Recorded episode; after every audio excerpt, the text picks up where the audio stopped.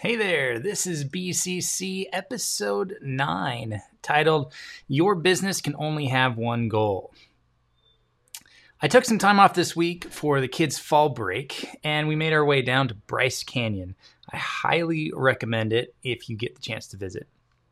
One of the best changes I made in the last week was removing Instagram and Facebook from my phone. I've done this a number of times uh, I don't know why I put them back on because they're a waste of time. Uh, over the last little while, they've become huge time sucks in the last few months, and I really wanted some of that time back. So, willpower wasn't enough, so I whipped out the old delete button and finally took care of those distractions. That wasted time was replaced with something I've been saying I want to do more of, but my actions weren't yet supporting reading more. This week, I read a book recommended by Sean Twing from Tiny Little Businesses called The Goal by Eli Goldratt. The Goal is a fictional story. I didn't really know what I was getting into, but boy, am I glad I had the newly found free time to read it this week. What follows are some of my favorite ideas and principles of the book and how you can apply them to your creative business. In the book, a fictional cus- a fictional company is up against the wall and has three months to save the plant from being shut down. Hundreds of workers, a multi million dollar company, all gone if they can't turn things around.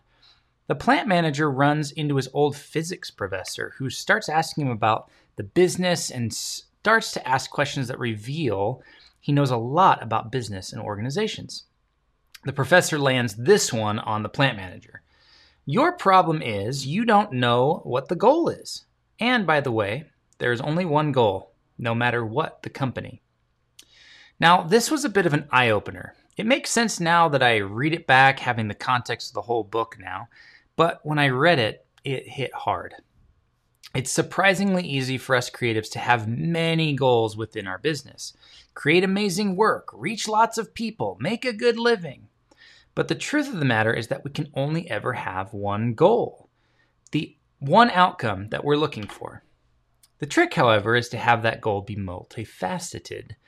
For example, in the book, the fictional company Unico decides this. This is the goal to make money by increasing net profit while simultaneously increasing return on investment and simultaneously increasing cash flow. That word buy is helping them a ton.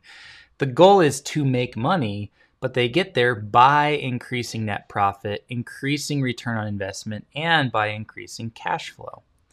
The fictional guru or professor who's helping the company through all of this helps them get even more specific by focusing on three measurements throughput or sales, inventory, and operational expenses, which is the money the business spends in order to turn inventory into throughput or sales. I know that's a lot of jargon, but I realized I had the same problem with my business. I had too many goals and not enough clarity. So, what I needed to do was focus on the one outcome that mattered most, that all the other efforts could be measured against.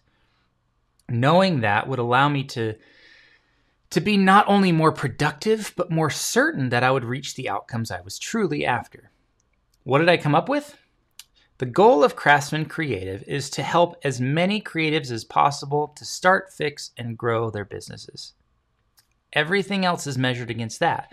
Does my marketing help reach that goal? Does the content I'm creating, the courses, the newsletters, the videos, and the podcasts help reach that goal? Notice that I didn't have any mention of money in that goal. That isn't the purpose of this business. My belief is that the money will come the more people I'm able to truly help. And if there isn't any money coming in, then that's a sign I'm not doing a good enough job helping people in a valuable and tangible way. So there's one other takeaway I want to shine a light on from the book. You have to learn how to run your plant by its constraints. Now, again, we're talking about a fictional manufacturing plant, but you could apply this to your business. You have to learn how to run your business by its constraints. In the book, the author introduces the theory of constraints that your business can only operate as well as the weakest link or bottleneck is able to keep up with the demand on it. In the example in the book, the plant had two machines that had more demand on them than they were able to keep up with. That was causing all sorts of problems, and because of these problems, the business was on the verge of being shut down. Instead, though, by identifying the bottlenecks or the constraints in the organization, the plant manager was not only able to save the plant, but turn it into the most profitable in the entire company. So, step one there is to identify the core problem or constraint in your business.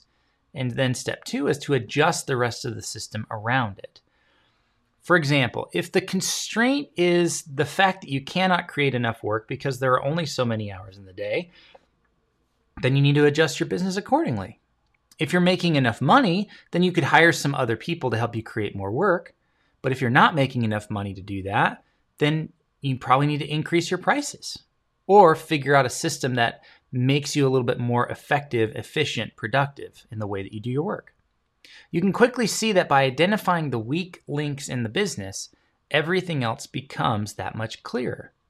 One other example what if you sell digital products that don't require any extra time or effort to sell once they're created? If you aren't making enough money, then your issue isn't with inventory or the time it takes to build something. It's with getting enough traffic and awareness to the company so that you can sell enough product to make the money you need to support your lifestyle. The constraint in this business is awareness. Focus your effort there, and everything else will start working better. So, these two concepts, out of many in the book, were well worth the trade off of doom scrolling social media for a few hours of reading every day. Here are the two again. What's the one goal for your business? Remember, you can only have one. And second, how can you identify the biggest constraint and then adjust your business around it to see the biggest results in the shortest amount of time? I had to laugh at the end of this week's uh, episode because over the summer, my brother and I, we built the tool to help you do just that to identify the weak links or constraints in your business. So you can go check that out at the link in the show notes or the link below, or go to benchmark.app. That's B N C H M R K dot app, benchmark with no vowels.